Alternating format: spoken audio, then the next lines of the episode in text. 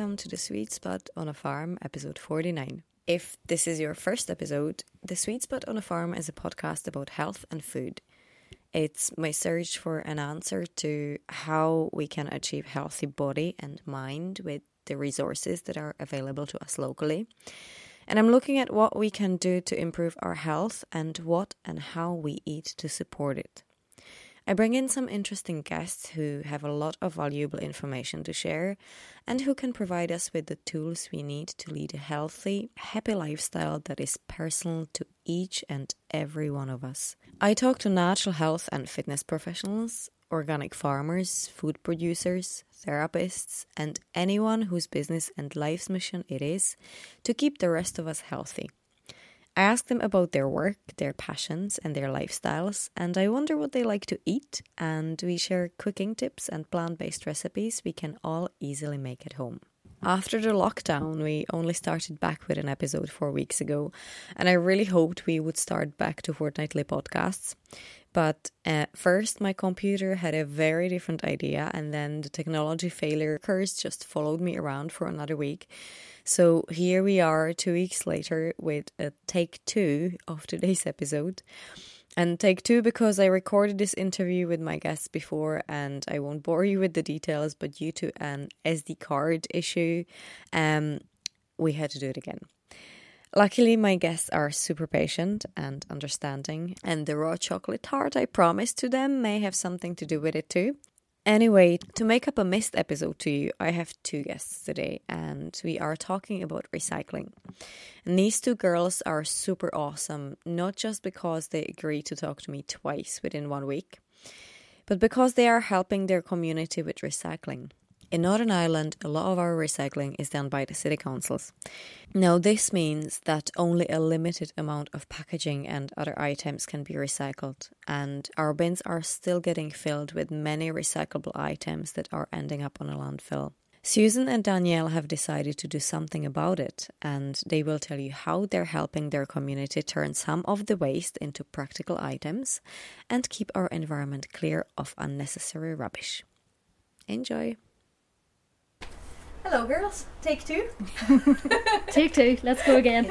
I really appreciate you doing this again. So I'm sitting here in Susan's back garden, um, and it's sunny, and today's a really lovely day. So. Um, Susan, Danielle, um, welcome to the sweet spot on a farm for a second time.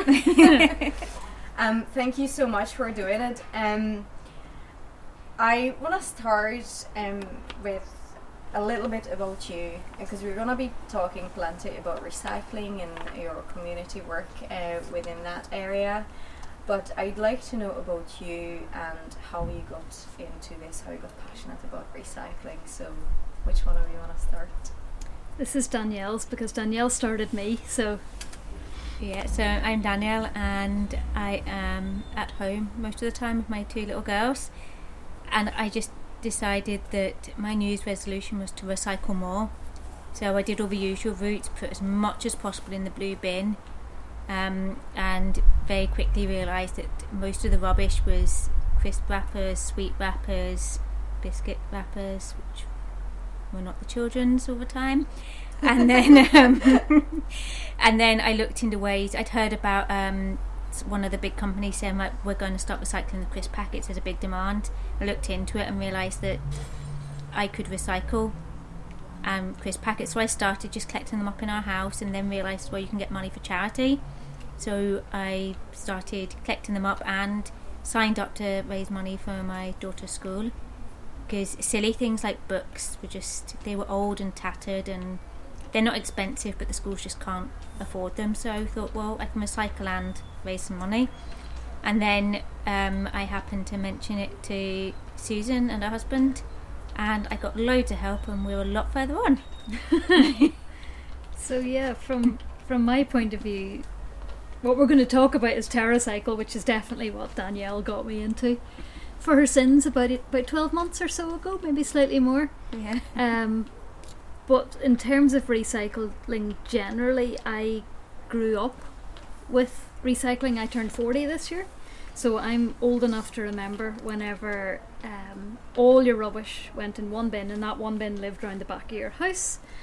And once a week, the bin men came round the back of your house and lifted your bin and hooked it into the back of a lorry. And it's very exciting whenever I was young enough that the, the bin that the bin men had to carry turned into a wheelie bin. We, we were um, Lisburn Borough Council at the time, and it's very exciting. We were one of the very first people to get a, um, yeah, get a wheelie bin, which still exists at my parents' house. I think it's the original bin. Um, and then it sort of went from there. So the next scheme, or the first recycling scheme that came into Northern Ireland, was Cash for Cans, which is run by Bryson Recycling. Um, and I can remember that coming in, and I can remember Uh, us trying to figure out where cans were aluminium or steel, whether they were magnetic or not, and separating them out and being able to recycle that. And then that progressed so that every house in Northern Ireland now can recycle glass and cans and paper and Tetra packs and things like that. So Danielle then appeared on my doorstep telling me that I could recycle crisp packets. I thought, well, that seems like a good idea, and yeah, we've kind of taken it from there. So, what we do is we, I say we, Danielle is registered with TerraCycle, which is a global company that recycles all sorts of things. And the whole point is that it takes stuff that can't go into your council recycling. Um, and we're kind of one of the local hubs in Northern Ireland so, depending on the different streams of recycling people drop off to us, um, we pallet or we pack it up, box it up, and send it off to TerraCycle in England. And they then process it and recycle it. So, what we're doing is turning waste, whatever that might be, into useful stuff, which can't be a bad thing. Diverting away from landfill, and as Danielle touched on, if it's if it fundraises a little bit for local schools as well, then even better. That definitely sounds like a good idea, although I'd be worried about that it would encourage me to eat more crisps. We're happy to provide an excuse. We accept biscuits as well and sweets. Yeah, we, don't encourage me. Don't encourage me. I'm, I'm, trying to be good.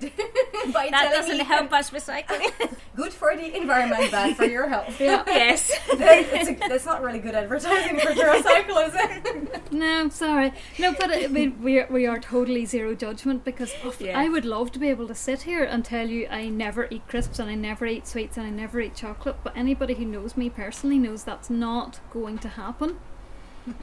I think what is more realistic is cutting down, maybe looking at where the stuff is coming from. So, eating chocolate that's stuffed full of palm oil and processed sugar is probably not the best way to go. Um, so, trying to move away from that, and then whatever is eaten, let's recycle it. So, what it is that um, is recyclable through TerraCycle that is not recyclable through our city councils?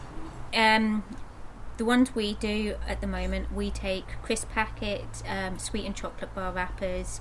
Um, there's a child's toy called LOL Surprise. They come wrapped in bundles of crinkly plastic, hard plastics. And the other one we're on at the moment is Hasbro toys. They would t- we, will take bits of toys. If you've got like an old Connect Four that's broken, they'll take that back now and recycle the pieces. Um, and then there's a big whole other set that we actually have um, another girl, Claire, who helps us a lot with. So they take um, biscuit wrappers, Pringle tubes, popcorn packets, uh, contact lenses, toothbrushes, toothpaste tubes. Uh, yeah, what pens, highlighters, things like that. So there's a huge list. Um, big list. What we find is within our group, we kind of encourage people to start with one or two things. Um, have a look in your bin and go right. Well, what's what's the most common thing in here? Can that can that go right? Okay, well let's start fishing that out and storing that separately. Um, and then once you're kind of happy with that, then we go for the next thing and the next thing. So to kind of get the word out there, but also to let people know what can and can't be recycled, we have a Facebook group called TerraCycle East Belfast, um, and that's a really good place yes, to let people know what's going on. Like we've over 500 people in that wee local group now, um, and there's a lot of kind of back and forth of people going, "What about this? What about that?" Um, and it's also a chance for us to kind of push information the other way. There's an awful lot of new schemes coming out. Um, so we're still trying to get our head around well, how do we cope with that, with these tiny little niche schemes? Um, one of the newest ones is cheese packaging. Um, so that came out during lockdown. Um, we definitely, definitely want people to wash their cheese packaging out before they consider bringing it to us. We don't really want moldy cheese packets, thanks all the same. Um, and they've very, very recently extended that to include little plastic nets that we individual things of cheese come in as well. Um, so it changes all the time. And what we find is Facebook is a nice way to do that because it means we can update it all the time. Most people are on it. Um, TerraCycle themselves, TerraCycle UK, have a really good website, but it's hard to navigate. Um, so yes, we can signpost people there, but oftentimes you, you kind of people people will ask us questions, and then there's a good network in Northern Ireland of other collectors. So generally, if we don't know, um, particularly Claire and Bangor, we can we can pester her with questions all the time. She lo- she loves getting questions, I'm sure. Um, but we will ask her a lot of stuff, and then we've got a bit of back and forth with uh, different streams and packaging going different directions as well. So it's a bit of a team effort, and there's enough. You know, we're not going to run out of this stuff anytime soon, so we do kind of work together and collaborate and share with it. So, since our take number one Yes. a few days ago, um, ever since you told me about the um, contact lenses, yes. so I we now have a bag Mhm. in our well, I say Stephen's bathroom because we have an ensuite and we have a main bathroom, but I use the main one. Stephen uses the ensuite because I'm OCD and I just can't deal with man's version of clean bathroom. but anyway, so I put a bag into his bathroom on a hook, Mhm. and now he puts all his contact lenses and Ah, packaging I'm in there. so pleased. I raided his bin. I couldn't believe there was nothing else in the bin but a whole pile of little, probably a month collection of. See, isn't it? Uh, you know that that doesn't happen in our house because we don't have contact lenses. So for us, it's something different. So for us, maybe it's toothpaste tubes. Something like that is what's going to be our big thing, our big change. So I love it. You, you know, you can find out what's the there. kids' toothbrushes. Because kids go Mm. through a toothbrush one a month, that's 12 a year, but we're now putting 12 toothbrushes into recycling and not into landfill. I dread to think. Mine are probably still in landfill from when I was a baby. Yeah, probably. Somewhere. I actually there there's a really good. Uh, there's actually probably few good companies that are making bamboo toothbrushes and toothbrushes with wooden handles, so they're actually easy to recycle and biodegrade, which is amazing. I mean, Yeah. there's there's things that we can do to help our environment with using things that are biodegradable. Recy- um, I, I love the fact that there is a massive buzz um, now going on where uh, different companies and individuals are developing biodegradable packaging, you know, things that could replace plastic packaging and cellophane. Um, Yeah. It's incredible, but the fact that we can now deal with stuff that we weren't able to recycle before, now there are actually ways to do that. I think that's incredibly important, and the fact that there are people like you around the country who help their communities to do this, so we essentially can help our land to get less burdened with all the landfill and the rubbish that we throw onto it that will Yeah. take you know decades and decades before it even disintegrates if ever Yeah. um, I think it's incredibly important. Um, so, you mentioned that it's good thing to start with maybe just one thing. Yeah. Um, and Danielle, I know that you have kids.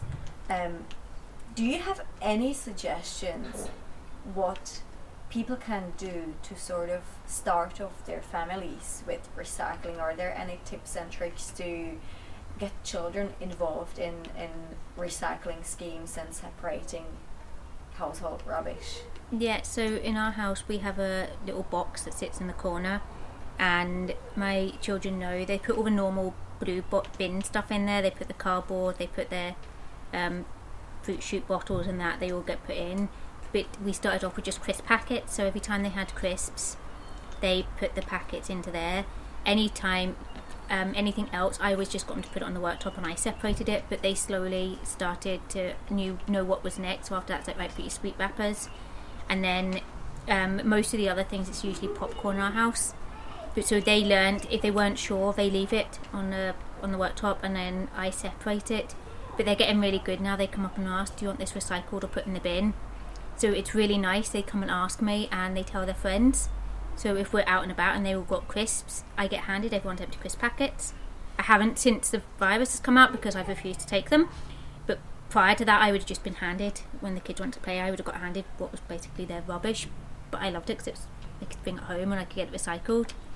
And that might be a while until this virus has gone before I will um, allow them to all hand me rubbish again. But my children are allowed.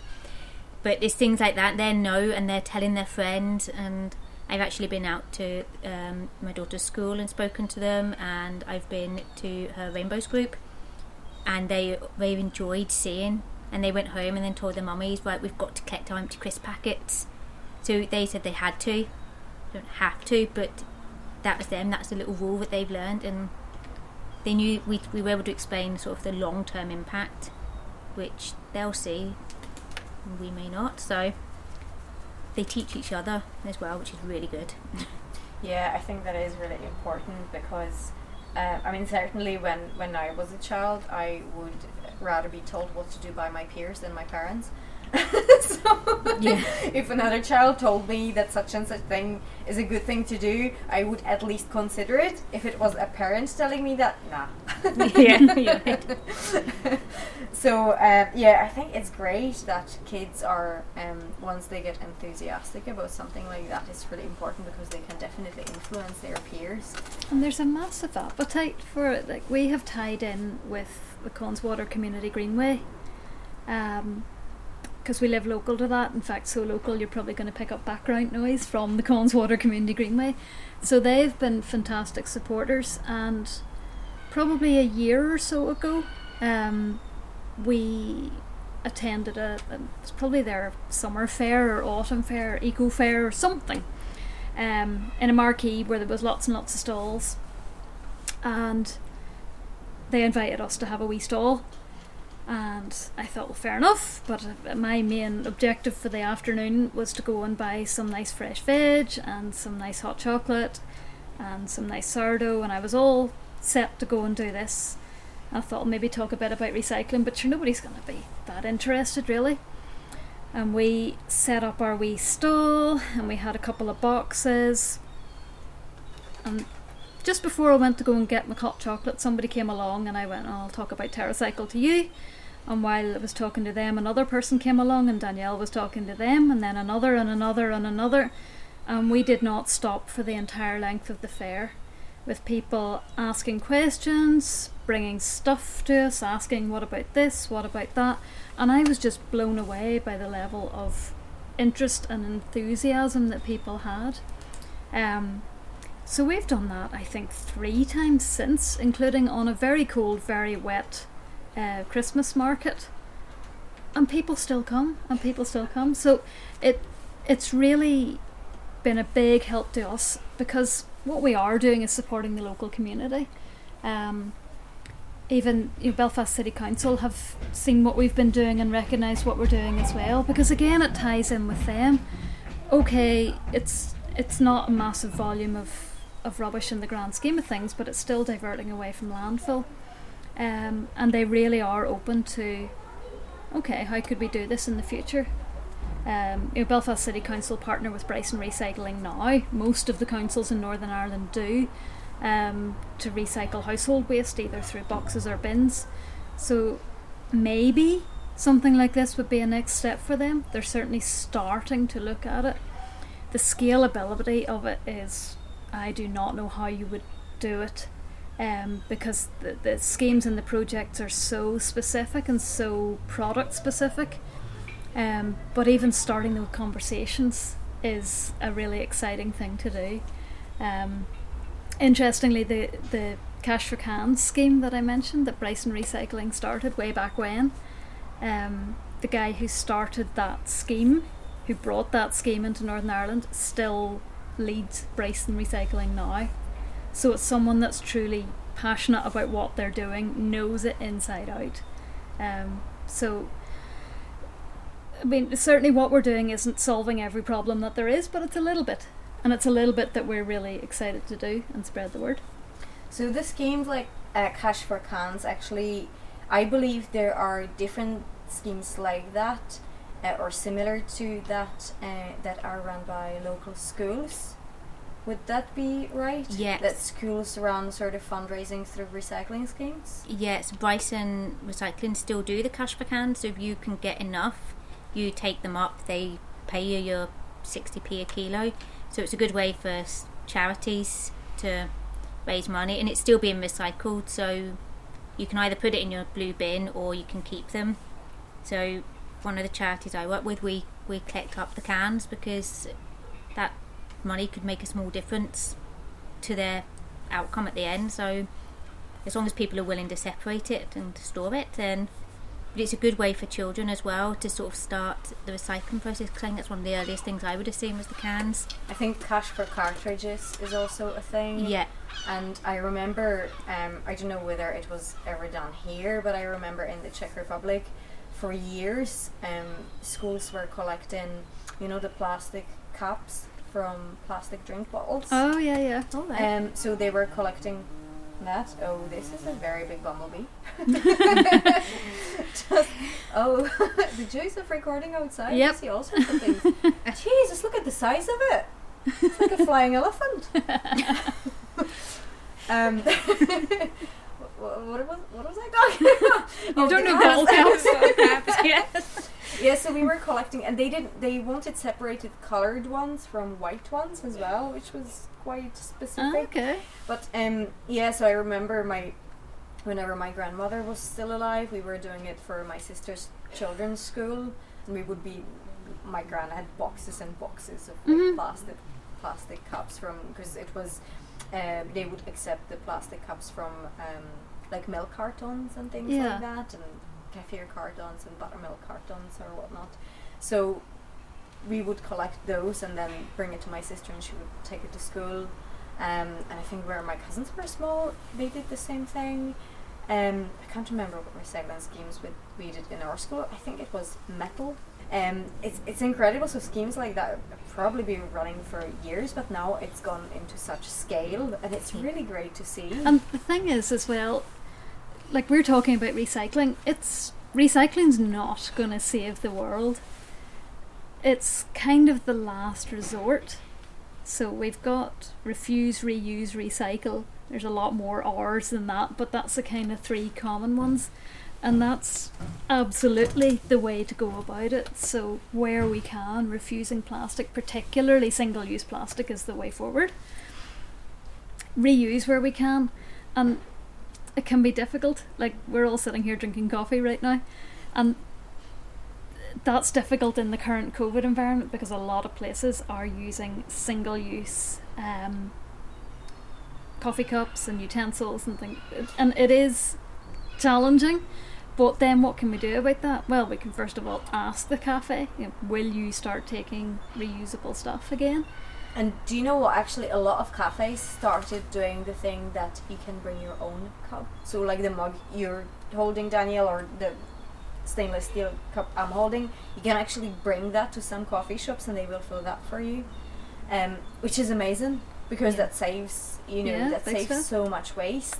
And um, they also sell like a lot of shops and a lot of cafes would sell um, similar mugs and like bamboo mugs and whatnot um, to encourage people to use those instead of requesting Yeah. takeaway cups. yeah. Um, And I'm a big keep cup person, but see at the minute the amount of places that won't take it because of COVID, they they just won't take stuff off you. So then the knock on effect of that is, well, instead of having a takeaway coffee every other day, maybe it's once a week now because I know that's my my way of refusing or at least reducing is not have as much of it. Like I was with, I went to a cafe with my friend last week, and she refused point blank to buy anything because they wouldn't use a reusable cup. She's like, "Well, that's fine. You don't have to, but then I'm not going to buy." So that's her way of reducing entirely. So it's yeah, I guess what I'm saying is recycling's not going to solve it, but there is still a huge amount of waste out there being generated, and this is a pretty good option, a very good option to keep it out of landfill, because we're very good in general at thinking out of sight, out of mind. Um, you sort of think, right, it goes in the bin, don't have to think about that anymore. Um, but we do. You know, it doesn't take much looking on the internet to see that throwing something in the bin is not the end of the problem. Um, it's gonna go somewhere and it's gonna stay somewhere forever. Um, so if we can reduce that a little bit through whatever means, by recycling, by raising money for charity, even better, then happy days. So we're happy to, you know, we're voluntary doing this. I dread to think how many hours we put into it. Let's not think about that no, too don't much. Think about it, 'cause- Well, Um, actually, let's think about that because because I'm really interested in.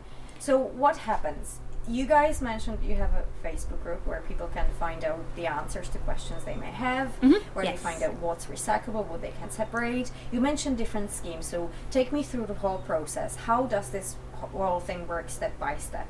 What first thing? Um, how exactly do these schemes run? Is it is it one scheme per month, or how does it work?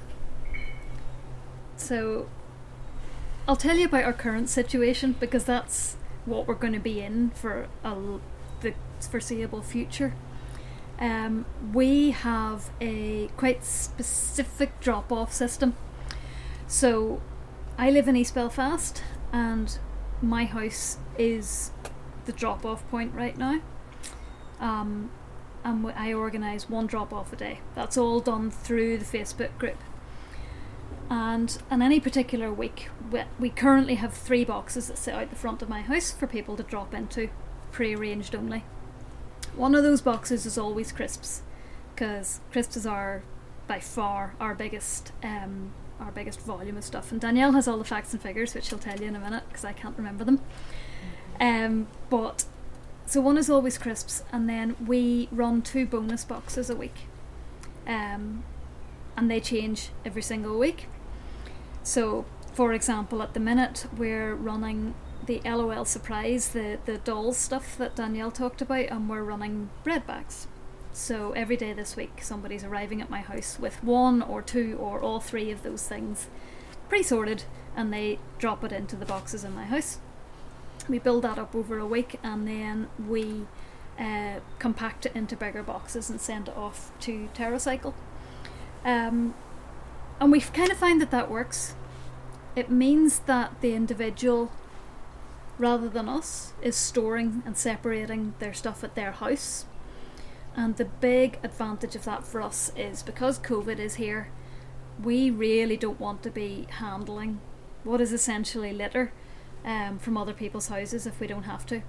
So people have been fantastic at separating it, flattening it, getting rid of all the wee crumbs and all the wee bits and pieces in it, which means that we can really quite easily compact it and tape it up and send it off to England for, for further processing.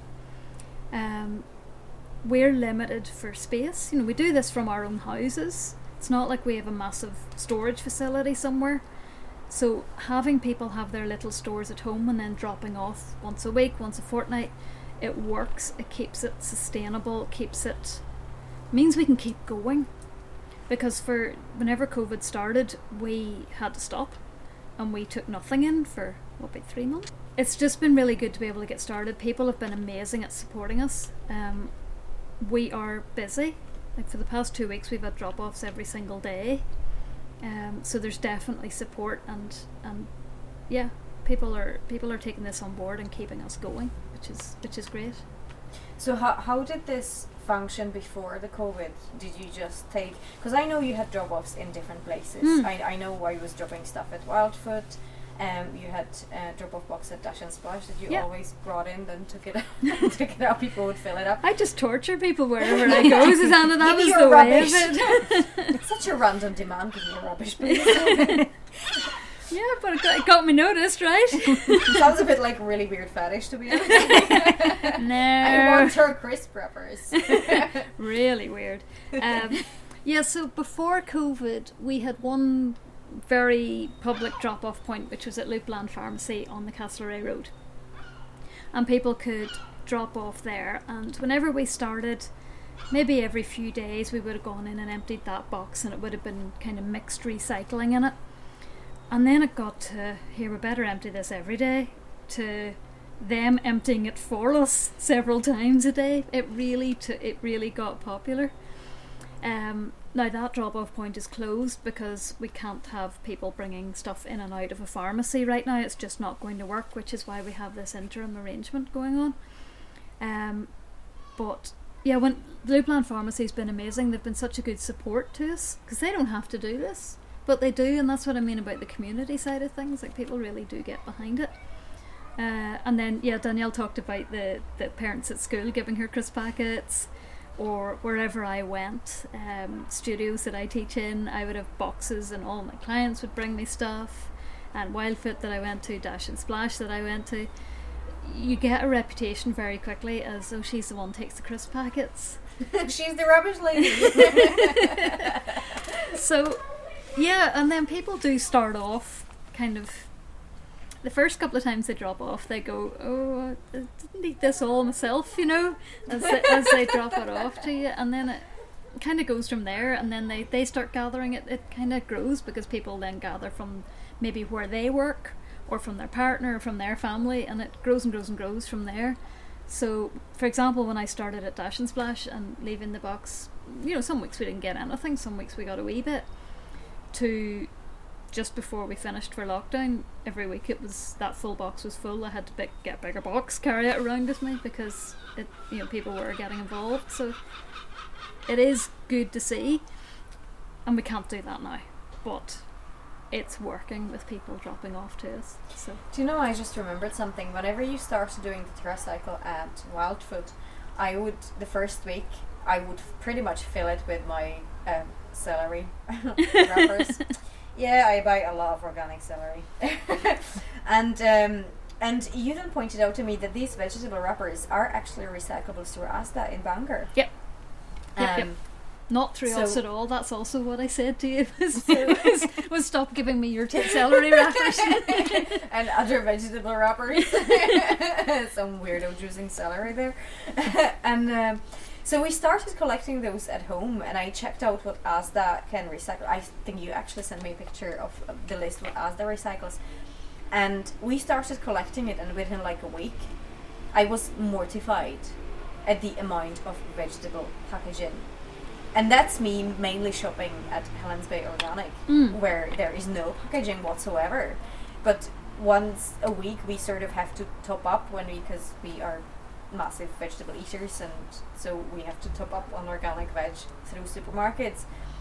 And it's all packed, it's all wrapped. yeah. And then you end up with this, and it's not just, it's like nuts and seeds and all the superfoods that we are eating, and some of it comes in this clear plastic that now is actually recyclable through the shop. And within like a week, we collected a small box full of these. And then in two weeks, it was a bigger box, and then in a month, we had like four full bags, like big bags of all this. Was like, where is this coming from? And the first time, my first trip to Asda, I was standing there for half an hour feeding the with like my about two months collection of. uh, luckily for me, it was empty. It wasn't when I was leaving.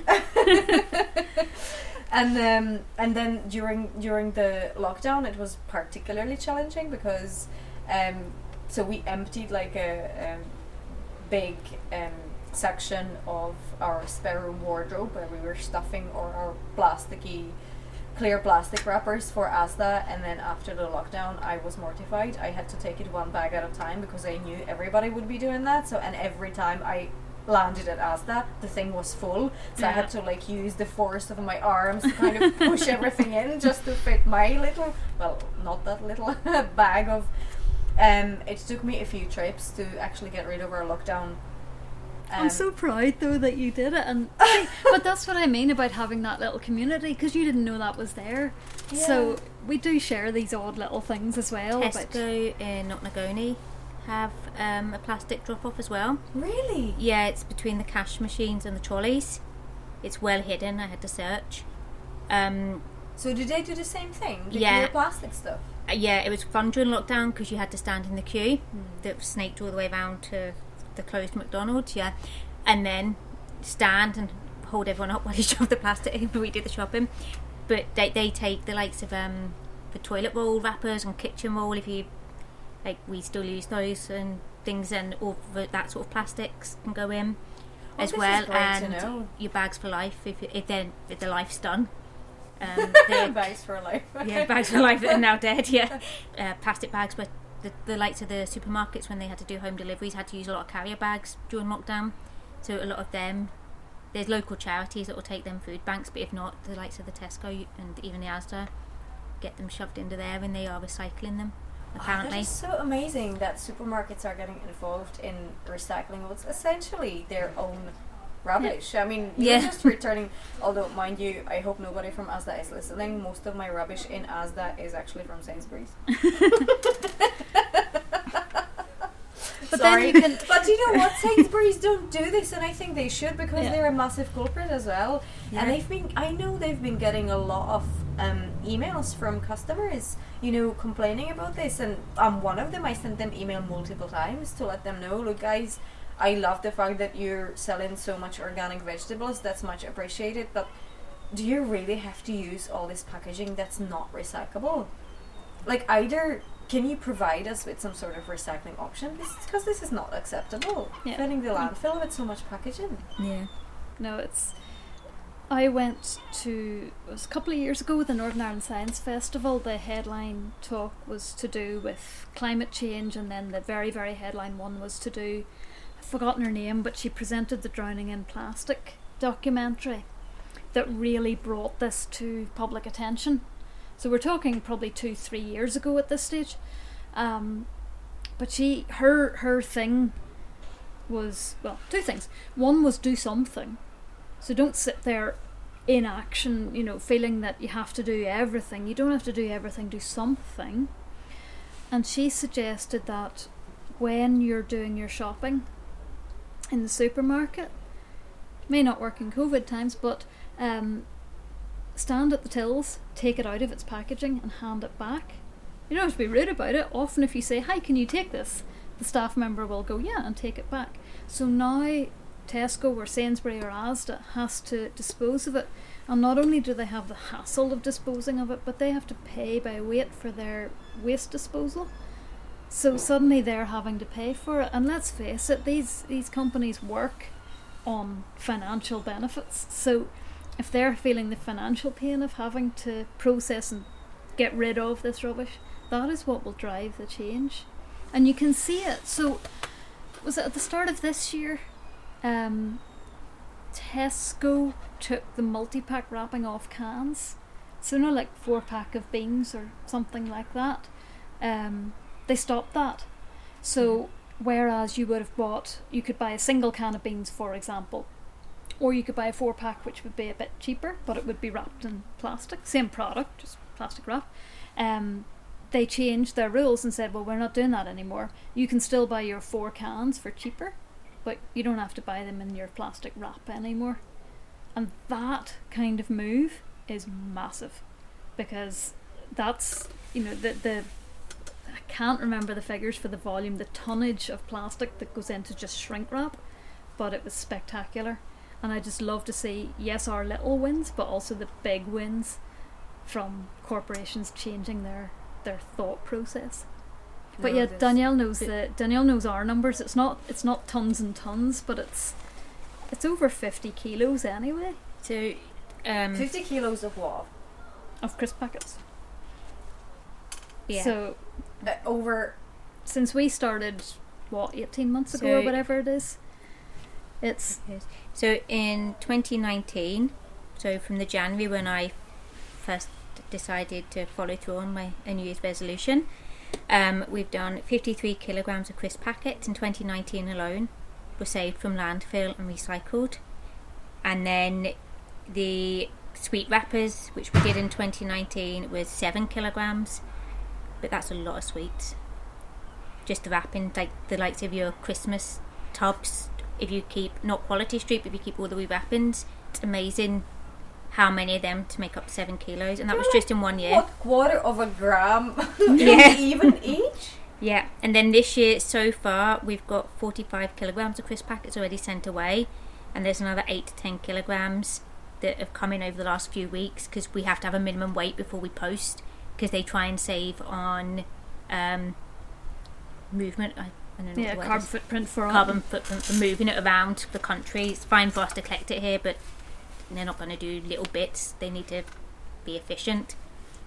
Um, so yeah, we're already, uh, and that's with the lockdown. That's with us stopping. We're already at about fifty-five kilograms this year alone. And it's not even nine months No. into the year yet. That is incredible. So Jeez, how many crisps do you have to eat to do that? Because each crisp packet is what? It's not even five grams. No. It's like what? Three there's grams? four hundred crisp packets per kilo. But if if a, like we're a family of four, and we could quite comfortably go through twelve packets in a week.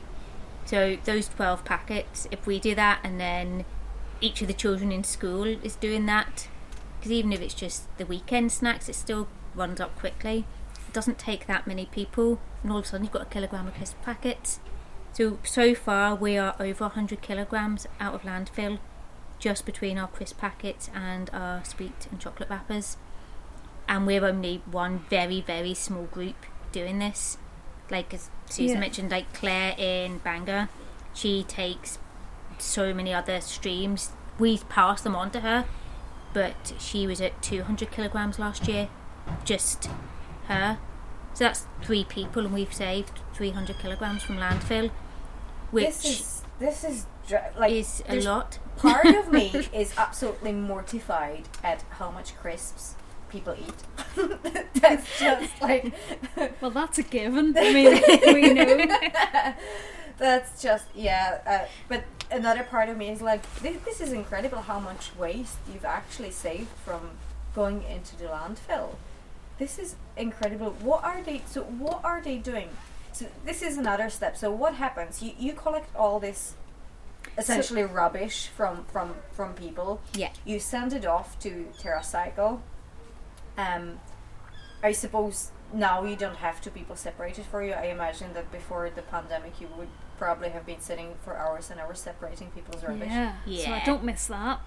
No, no, no. Don't miss that at all. Grateful for the lockdown now. Well, some One of it was genuine bonus. rubbish. Like we didn't, we didn't want the yogurt pot lids. So many of those came in. It's like, ugh, someone's probably licked that. See, this is another thing actually that we, we, we collected years ago. I remember my granny were putting them separately because uh, there was a scheme nationwide um, recycling aluminium. Hmm So all these yogurt lids and, and aluminium foils if, were cleaned and, and put into recycling and they would recycle it. It was incredible. But I suppose it's obviously separating the rubbish. So now you don't have to separate the rubbish anymore. You Yeah. send it off. Mhm. What happens to it when it's sent off? Um, so we kind of have to go on what TerraCycle say on their website. So depending on the type of plastic that it is, they can melt it or shred it or pelletize it, essentially process it, and they turn it into something else. So their something else can be uh, signposting or um, kids play furniture, picnic benches. Help me out, Danielle. What else do they watering do? cans, watering cans, and the sort of the bins. Like I think they make the water butts and compost bins out of it. So And you can buy all this on their website, right? yes, you can. This is incredible. So it's downgraded plastic. So it's not like you're turning a crisp packet into a crisp packet. Um, but so it's not ideal, but it's stopping using fresh oil to process into this stuff. So it's got a use. It is turning into something, um, and saves out of landfill. So that's okay. This is pretty cool. So, and a lot of the schemes would have been run from school, so you're essentially having kids at schools recycling and then turning it into something that the school can use. Yeah. So, um, quite a lot of the schools, there's a sort of a green eco club that the schools can join and they can win awards for. So, quite a few teachers came to speak to us to say, how do we get involved with this? And we had to say, well, you need to pass it through us at this stage. But a lot of the schools then sort of said to the children, "Right, we're going to collect. And they would, so if they had a big event, we would get just a sack of crisp packets would come to us if they um if a schools were ready. So we're still trying to reach out to a few more of the schools to see, but well, at the moment, don't want to go in any schools. But whenever it's safe again, we'll start reaching back out to them. But it is, it's definitely like my my youngest is three, and I am so proud that the first question she asked me when she's finished something is, "Mommy, can I recycle this?" I I love that my three year old will ask me if she can recycle something, because that's how it's got to be in the future. It's got to be that the littlest ones teach the rest of us. And so it's really it's getting more and more kids in is the hard part now. Absolutely, and I'm kind of still hoping that in the future, however distant it may be, we don't actually have to recycle because all the packaging will be biodegradable.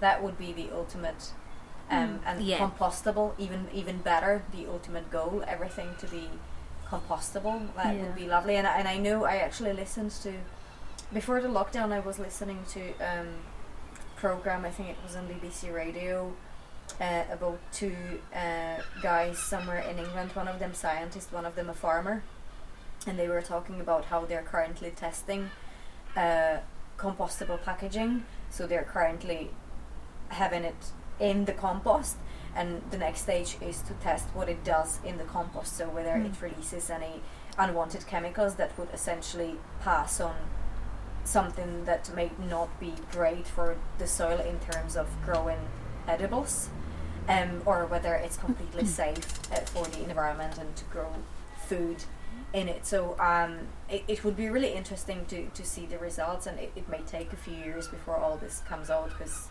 you know compost heaps take it takes a long time to properly rot down and then you have to carry out the test. But it would be really interesting to, to find out because compostable packaging, I think that's definitely the ultimate goal.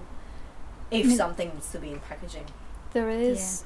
This is certainly not my area of expertise. It's but it is a. It's a bit of a minefield because, um, you know, there are EU directives that say, or countries have signed up to say that they want to be um, to get rid of single-use packaging by a certain date in the future. Not in the very distant future. It's quite quite soon. Um, but then you enter this minefield of biodegradable, compostable, uh, recyclable, and there's a large amount of greenwashing that goes on in there as well. Um, and even compostable, what you as a gardener would know as compostable, as compared to what somebody labelling something as compostable. So you can have stuff that is labelled compostable, but it has to go into an industrial composter. Um, because it has very specific conditions on pressure and temperature it has to reach, which you in your back garden are never going to reach. So every so often, you'll see people online say, "I put my compostable stuff in my compost, and I opened up my compost bin. Two years later, it's still looking at me." because in their mind, it should be fine, but it's not. It has to go to something that's going to reach mammoth temperatures to compost down. So it is something of a minefield that I am definitely not qualified to talk about, but it's. We've probably heard of greenwashing. Yeah. And that's something I think we're going to have to be more and more aware of um, as time goes by.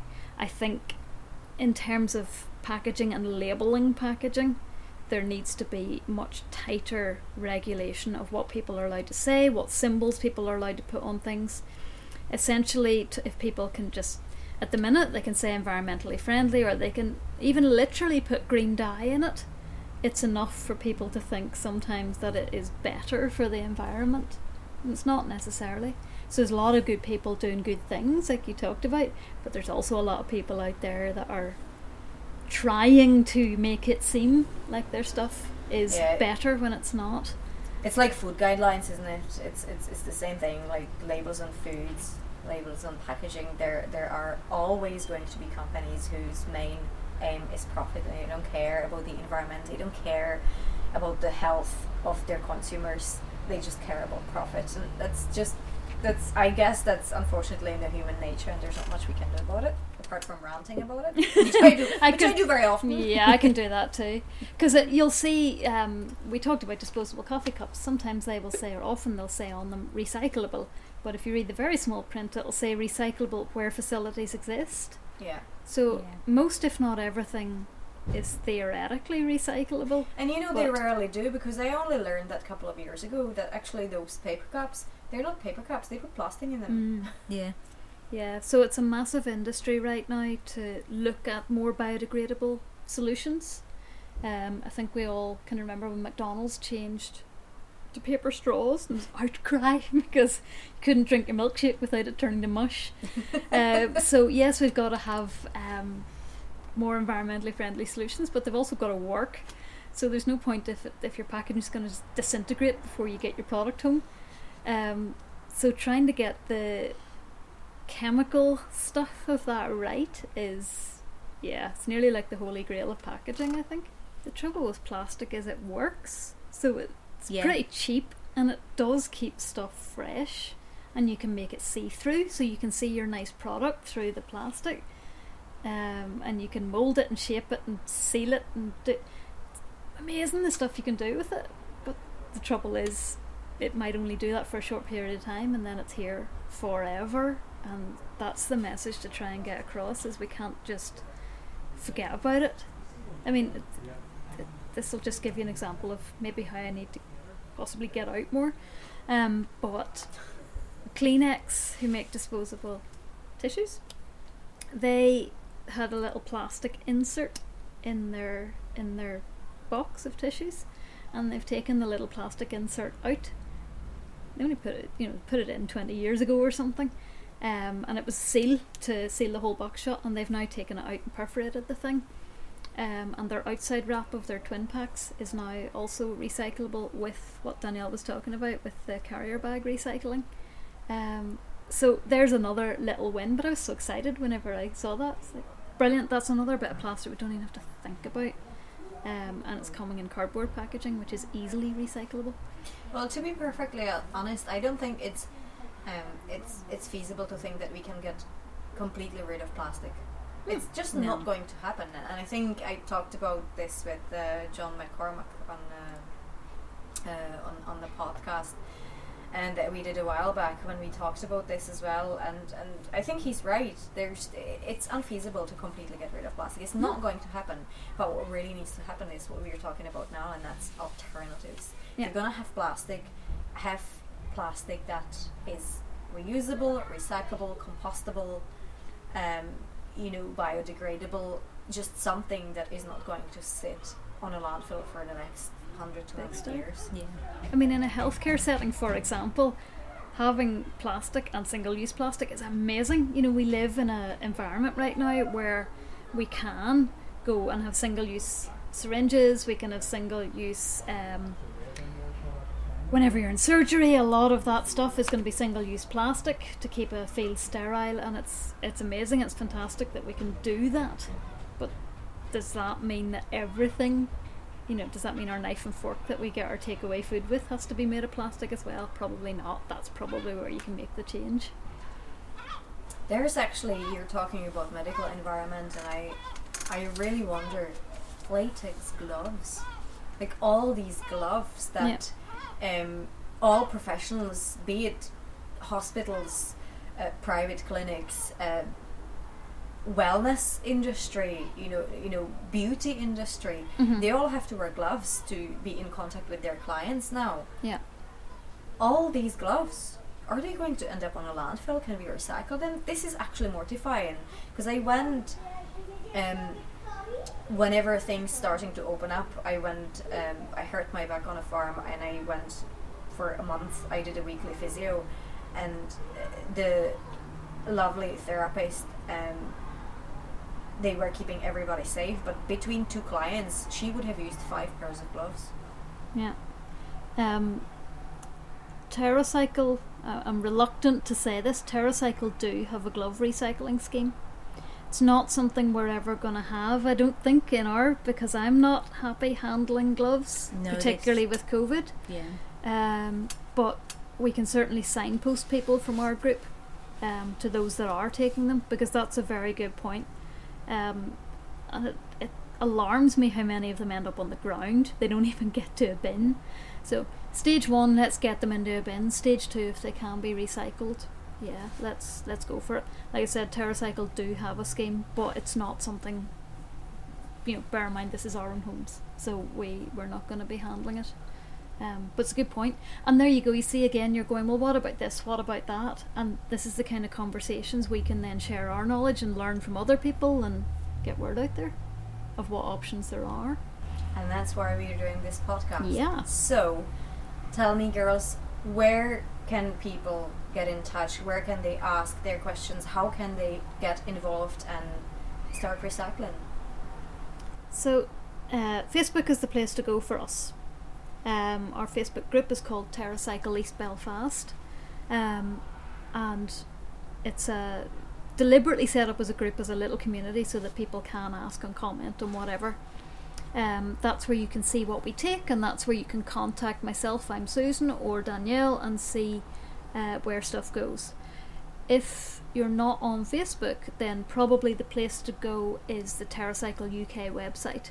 It's a bit clunky and difficult to navigate, but there's a lot of information in there if you're prepared to burrow around and try and find it. Um, and if you're not in the East Belfast area, then it's a good place to go to try and find a local collector. Um, there's a fantastic network of people out there. You know, we're relatively small scale, but there's people out there that are, are sending you know hundreds of kilos of recycling on an alarmingly regular basis. I don't know where they find the time, but it's definitely worth looking into. You will find somebody nearby if you're in the UK and Ireland. And TerraCycle is a global organisation, so there are options out there. The different schemes that you guys operate with, so you always announce them on the group, and is it does it does it change, or do you, do you pick up regularly different schemes that people can get involved with? So the idea was that we would have crisps all the time and then a bonus box that changes every week. We're now up to two bonus boxes every week and we still haven't got through all the schemes. There's that many of them and they're they're very some of them are very broad. So confectionery is pretty broad. It can, you know, so long as it's kind of sugar related, it can go in there. Um, and some of them are really specific.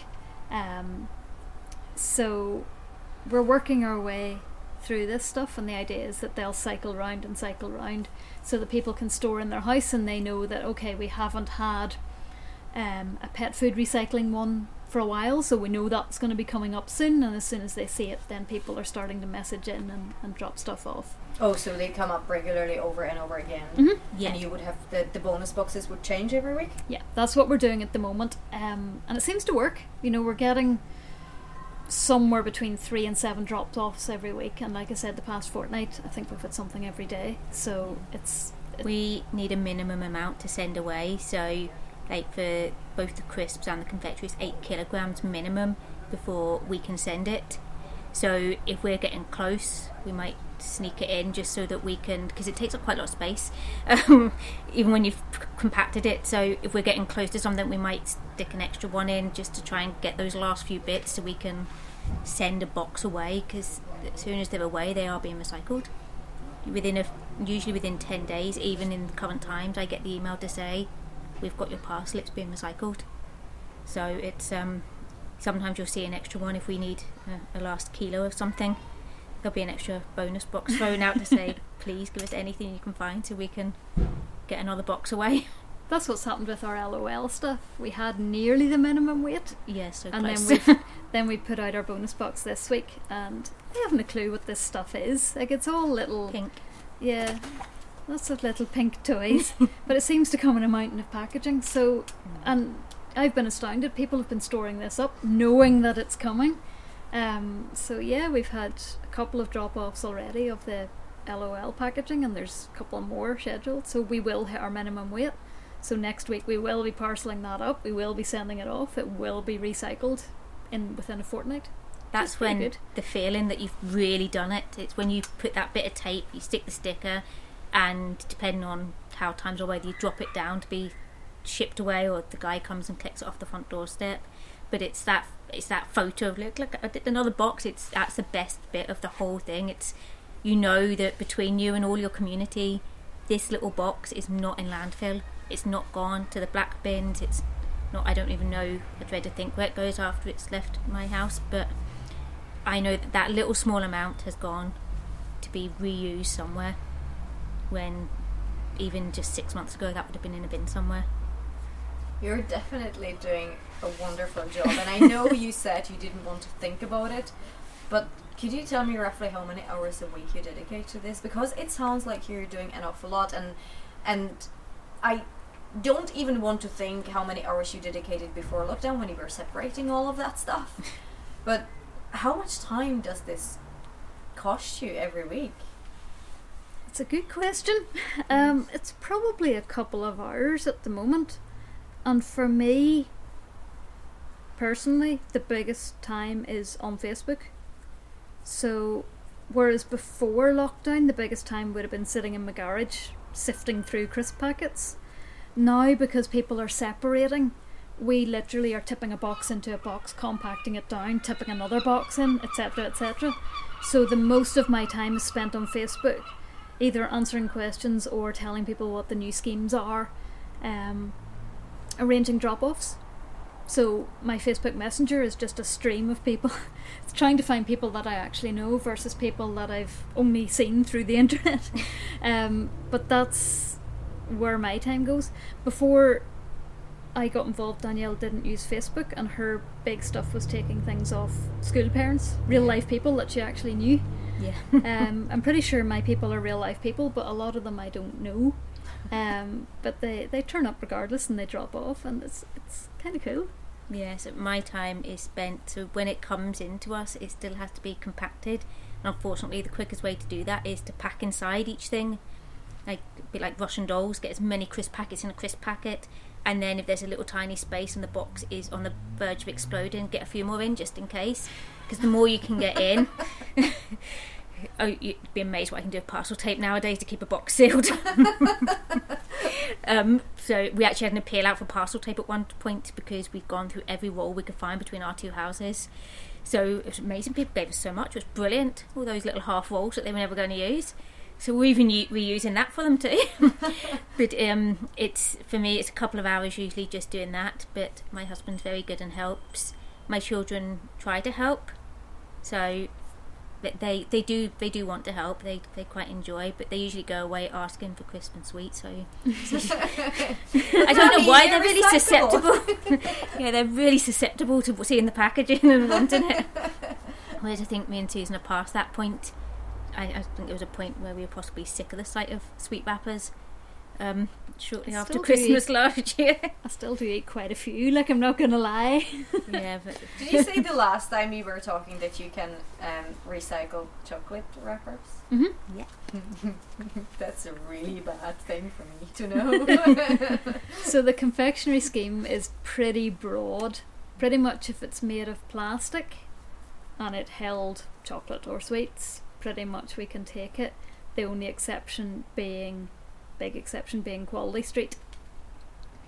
Which is a shame because on the advertising they put Quality Street all over it, but we don't actually take them.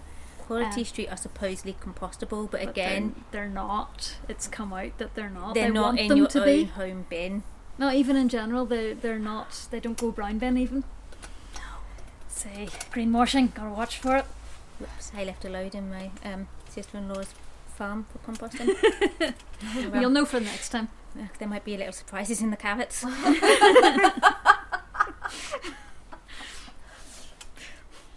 you have to find a different use for them. Stained glass windows. Yep, arts and crafts. That's what they were used for when we were children. Yeah. you remember Fi- now? Find a way to make like a doll dresses with quality street wrappers or something. Or don't buy them. And what's more than that, Yes. tell Nestle, I'm not buying your product because of the way it's packaged. And that's another way to. I think actually this is a great message to, to get out if because if enough people do it Yeah. and it starts impacting the company financially because Yeah. people will not buy product. The thing is, how many people will actually not buy product because you know I, I, I don't know Yeah. maybe I'm just too pessimistic when it comes to this. no, and you know, Nestle probably don't read all their emails from, from customers, I'm gonna guess. So They're the ones who sponsor the scheme. Yeah, they do sponsor the scheme, so we sponsor better the scheme for confectionery.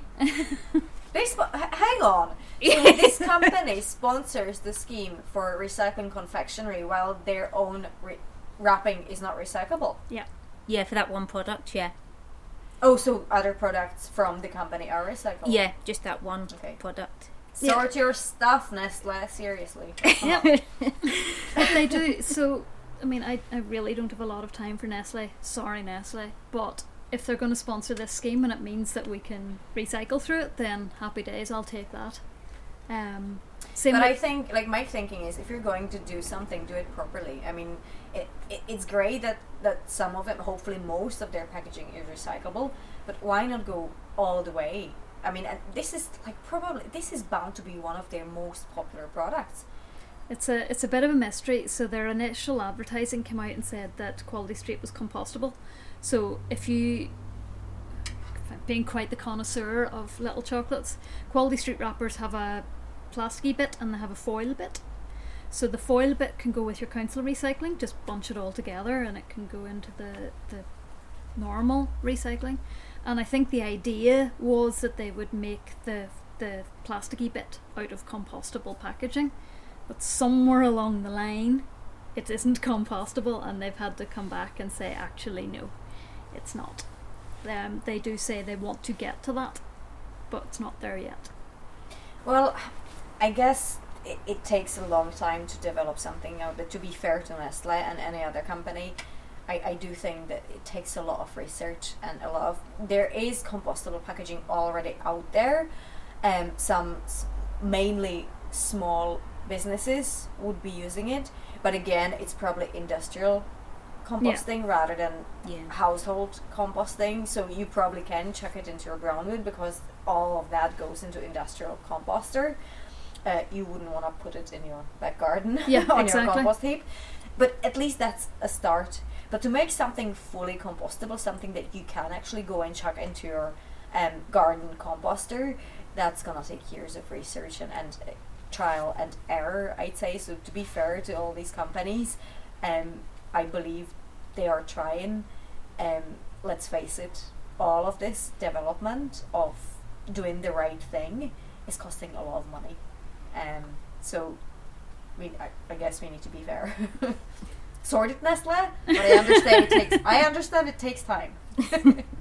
yeah definitely but it's even just having the conversation about it it starts that wee train of thought about okay what about this what about that and then you start to think well do i really need to buy the tub of sweets at christmas with all the wee individual wrappers on it Just make your own Or do you- no wrappers. Yeah, make your own or buy a big bag if it's just for your family, a big bag that isn't individually wrapped. It just starts you thinking about, okay, well, how can I get round this and still get my chocolate? If you're still, you know, if you still want the product, how can you get it with a little bit less impact? And this is another thing. We're getting into a lifestyle, and I think that's the last thing maybe um, we might have time for. Uh, because I don't want to keep you forever and ever. We could talk about this and have around for days and days. Also, you brought me cake and I have to eat that. oh yeah, that's a good point. Um, you know, there's tomorrow. You don't have to eat the cake today. Like, you know. You know, season, yeah. Disregard that comment. Yeah, I forgot it's chocolate. um, but we're getting into lifestyle choices here, and Mm. I think there are many aspects of life where there is a choice we can make to get around to using packaging. I mean, for me personally, for years it has been food, so we minimize the food that we buy in supermarkets that's packaged, and we shop at a farm. hmm So and I, I love that the farm now. So we when you do click and collect with Helen's Bay where I shop, um, with click and collect they even started putting individual vegetables into individual bags. Even though they use they started using a while back they started using compostable bags. You know the ones that you use for your brown bin. Um, but they would some of the things like kale and you know chard would go into these um, reuse. Well, I reuse them um, sort of plastic bags to, to keep fresh. Mhm. But now they started and recently they realize that actually they can just put the veg loose into your click and collect cardboard box. And that way Brilliant. you can come to the farm, you can collect your vegetables, and you can either grab the cardboard box and then bring it back next time to use it to collect your vegetables, or you can simply transfer your veg into your own bag so they can use the cardboard box for another batch of vegetables for you next week which is fantastic because that completely no packaging at all. And this Yeah. is brilliant. And, and mm. so that's one way of doing it. But you know you mentioned the chocolates. You just make a different choice for chocolate or any other sweets if if you can. And or simply make your own. I mean that would be my personal preference because at least you know what goes in, what goes into it anyway. But i guess there are ways like that. There are ways in our life where we can completely work around packaging do, do you have any any tips with any specific areas of life where people could completely avoid packaging or go for a better choice Personally, it's hard because I don't want to push what my choice is on someone else. I think someone else has to come to it themselves. But I was talking to somebody recently um, who's just hooked in with us. Um, it's a business, a local business that uh, supplies local products, locally Northern Ireland made products. Seagulls are coming home to roost. Um, there's local products. The idea is that supporting local people, supporting ethical producers, low food miles, and ideally minimal packaging. But one of the things they supply is crisps. And the reason they partner with us is because they ask people to return their crisp packets to them and then they gather them up and bring them to us. So that has already happened. There's over a hundred of our crisp packets have come from this one business, encouraging their customers to give back, which is their choice, and they've, you know, it's really good that they've done that. Now it's about, I think they said it's about a quarter of what they sell they get back, which isn't bad, and also shows that there's more scope. But they've had some people come to them and say, "Well, why are you even selling crisps? You know, you know that this stuff is challenging to recycle. It's also not necessarily the healthiest food, so why are you even selling it? Which, okay, you can ask, but my point is you don't have to buy it. So they're selling it because it's a local product and they know they can, to some extent, close the loop on recycling the, the packaging of it, and there's demand for it. No one's forcing the customers to buy it, so I think to me, to my point of view, it's stopping and thinking a little bit more about your own choices. No one's going to force you to change, and in fact, if you try and force someone to change, often they'll just push back and go no. Um, but look at what you're buying, but also look at what you're throwing out. So whether that's food waste, because you had to buy a big bag of lettuce and you were never going to get through that in a week, um, or whether that's looking at your crisp packets in the bin and having this little light bulb moment where you can recycle them because you live locally in East Belfast or you know somebody that does and you can get them through. It's those little steps, I think, that is what works for me. So I would encourage other people to try and take those. And I think this is actually a great um, example how businesses can take charge of their own waste that they actually produce. Um, and it would be really great if other businesses followed and started recycling and accepting the packaging that they provide the customer. If it is necessary for you to sell something that needs to be packaged, then why not find a way to recycle it, partner Yeah. with someone, and help your customers recycle it Yeah. so it doesn't end up on a landfill. That's actually a really, really great point. So if there is anybody who owns a business, whatever it may be, whatever industry you may be into, and you think you could help with this, I think this is a great way to just find a scheme partner with someone and help your customers recycle. Because I think this is a, this could be a huge nationwide because you're you can only cover your local community. And anybody else who's doing this in their own community, it's just within community, but businesses can cover nationwide, Mm-hmm. Yeah. which is incredible. No, big step. And it's it's these little steps. Like someone has said to me, "Why do you even bother? You know, you you're not going to change the world by doing this." I'm not trying to change the world. I'm trying to take a little change in the corner of the world that we live in and have some kind of positive influence, which I think we are doing. We're changing the way our children think. So when I reported back to the school, I said this is a P1, a P2, and a P3 child. That's the equivalent of them not being put in landfill. and the children understand that. Weight wise, just to be clear, you're Yeah, not actually weight-wise, putting sorry. children in landfill. Not yet. Um, yeah, weight wise. So I had to put it in something they understood. So you lined up the three children. It's like this: the weight of these three children is what you have helped to save. Apparently, they have something to say. Too. Yeah. Yeah, it's about to They're be. very vocal.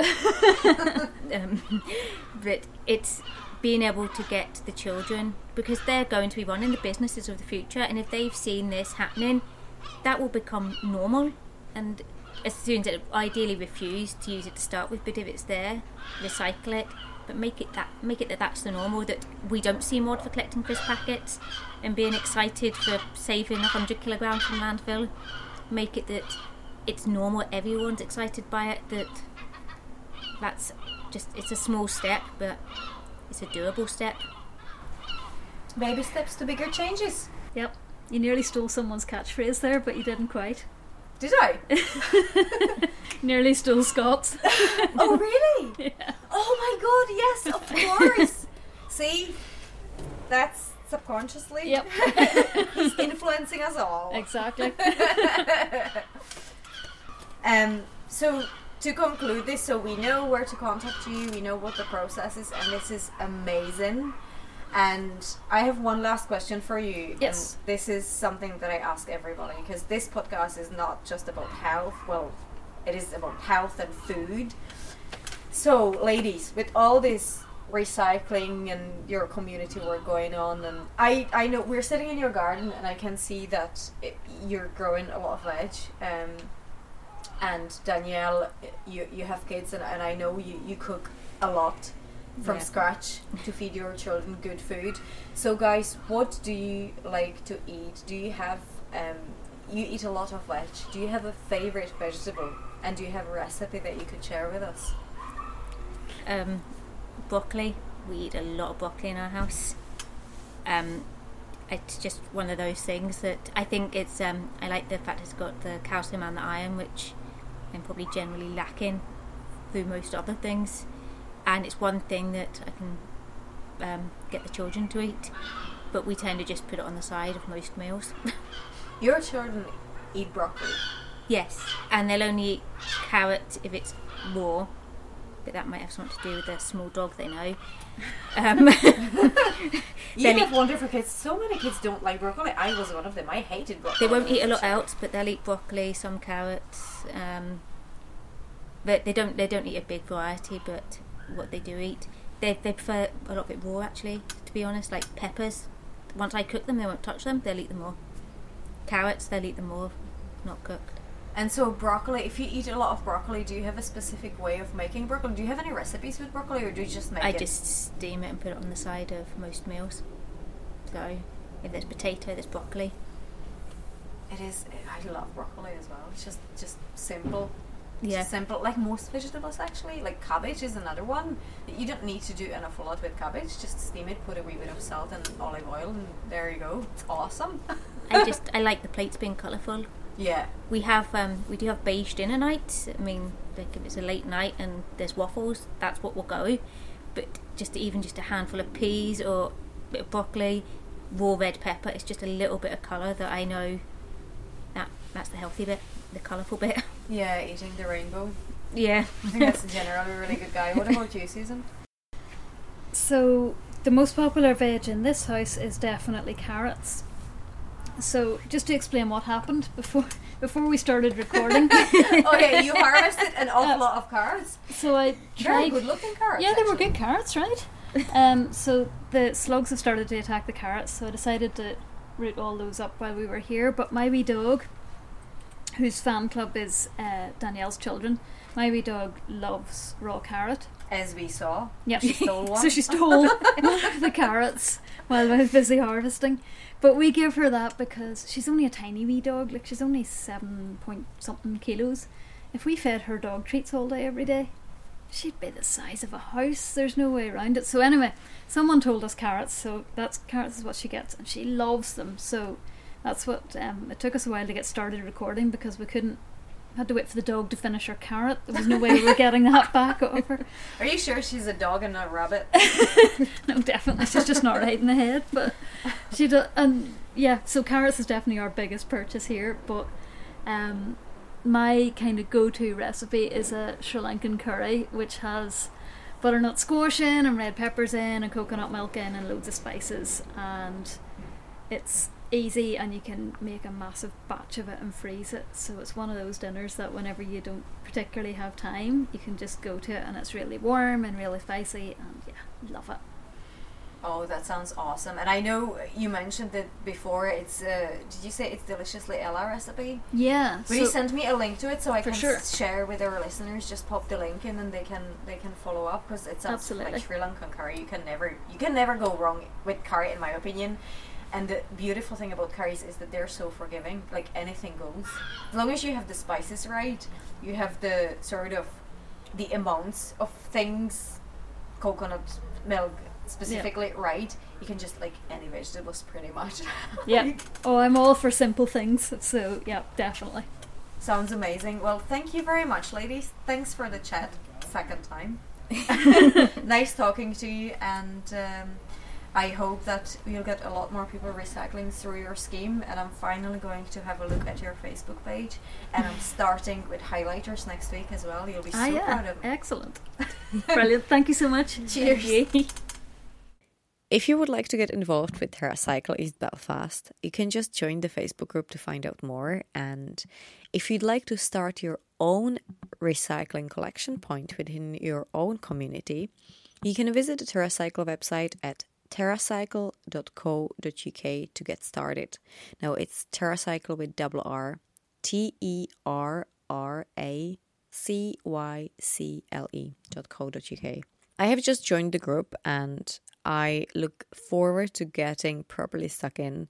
And already I'm really amazed at the things I can start setting aside for recycling. And the highlighters that girls mentioned was a great and pleasant surprise to me. But I didn't realize that markers and pens can be recycled with it too. So that is simply awesome. And there are many other things that you find you have been thrown in the bin forever because our city councils don't recycle them, but you can actually set them aside. So definitely check it out. It is worth it. It will definitely help you keep your bin emptier. Going back to the topic we normally talk about, which is food, the recipe for this episode is Susan's favorite deliciously Ella Sri Lankan curry, and you can find a cooking video for it on YouTube on Deliciously Ella's channel. And the fully detailed recipe can be found on her publisher's website, yellowkitebooks.co.uk. The full link will be shared on our social media, so look out for it. Susan puts carrots in it, and it sounds amazing. And as someone who appreciates a good curry, I'm going to make Susan's version with carrots this week. Now, we have some completely madly misshaped carrots growing on the farm, so this is the perfect opportunity to use them. This is it for this episode. Remember that all our guests' own recipes can be found on our Facebook group page in the file section in a handy and downloadable PDF format. And you can also find them on our Instagram with each episode post. And if you liked this or any other episode, please remember to rate us on iTunes or any other platform you use to listen to us. Have a lovely couple of weeks. Get recycling, make some curry, and whatever you do, please don't put your kids on a landfill. Stay healthy. Until next time. As every week, your host is myself, Susanna from The Sweet Spud. Music by Mark J. Adair and artwork by Gemma O'Hagan. Thank you for listening.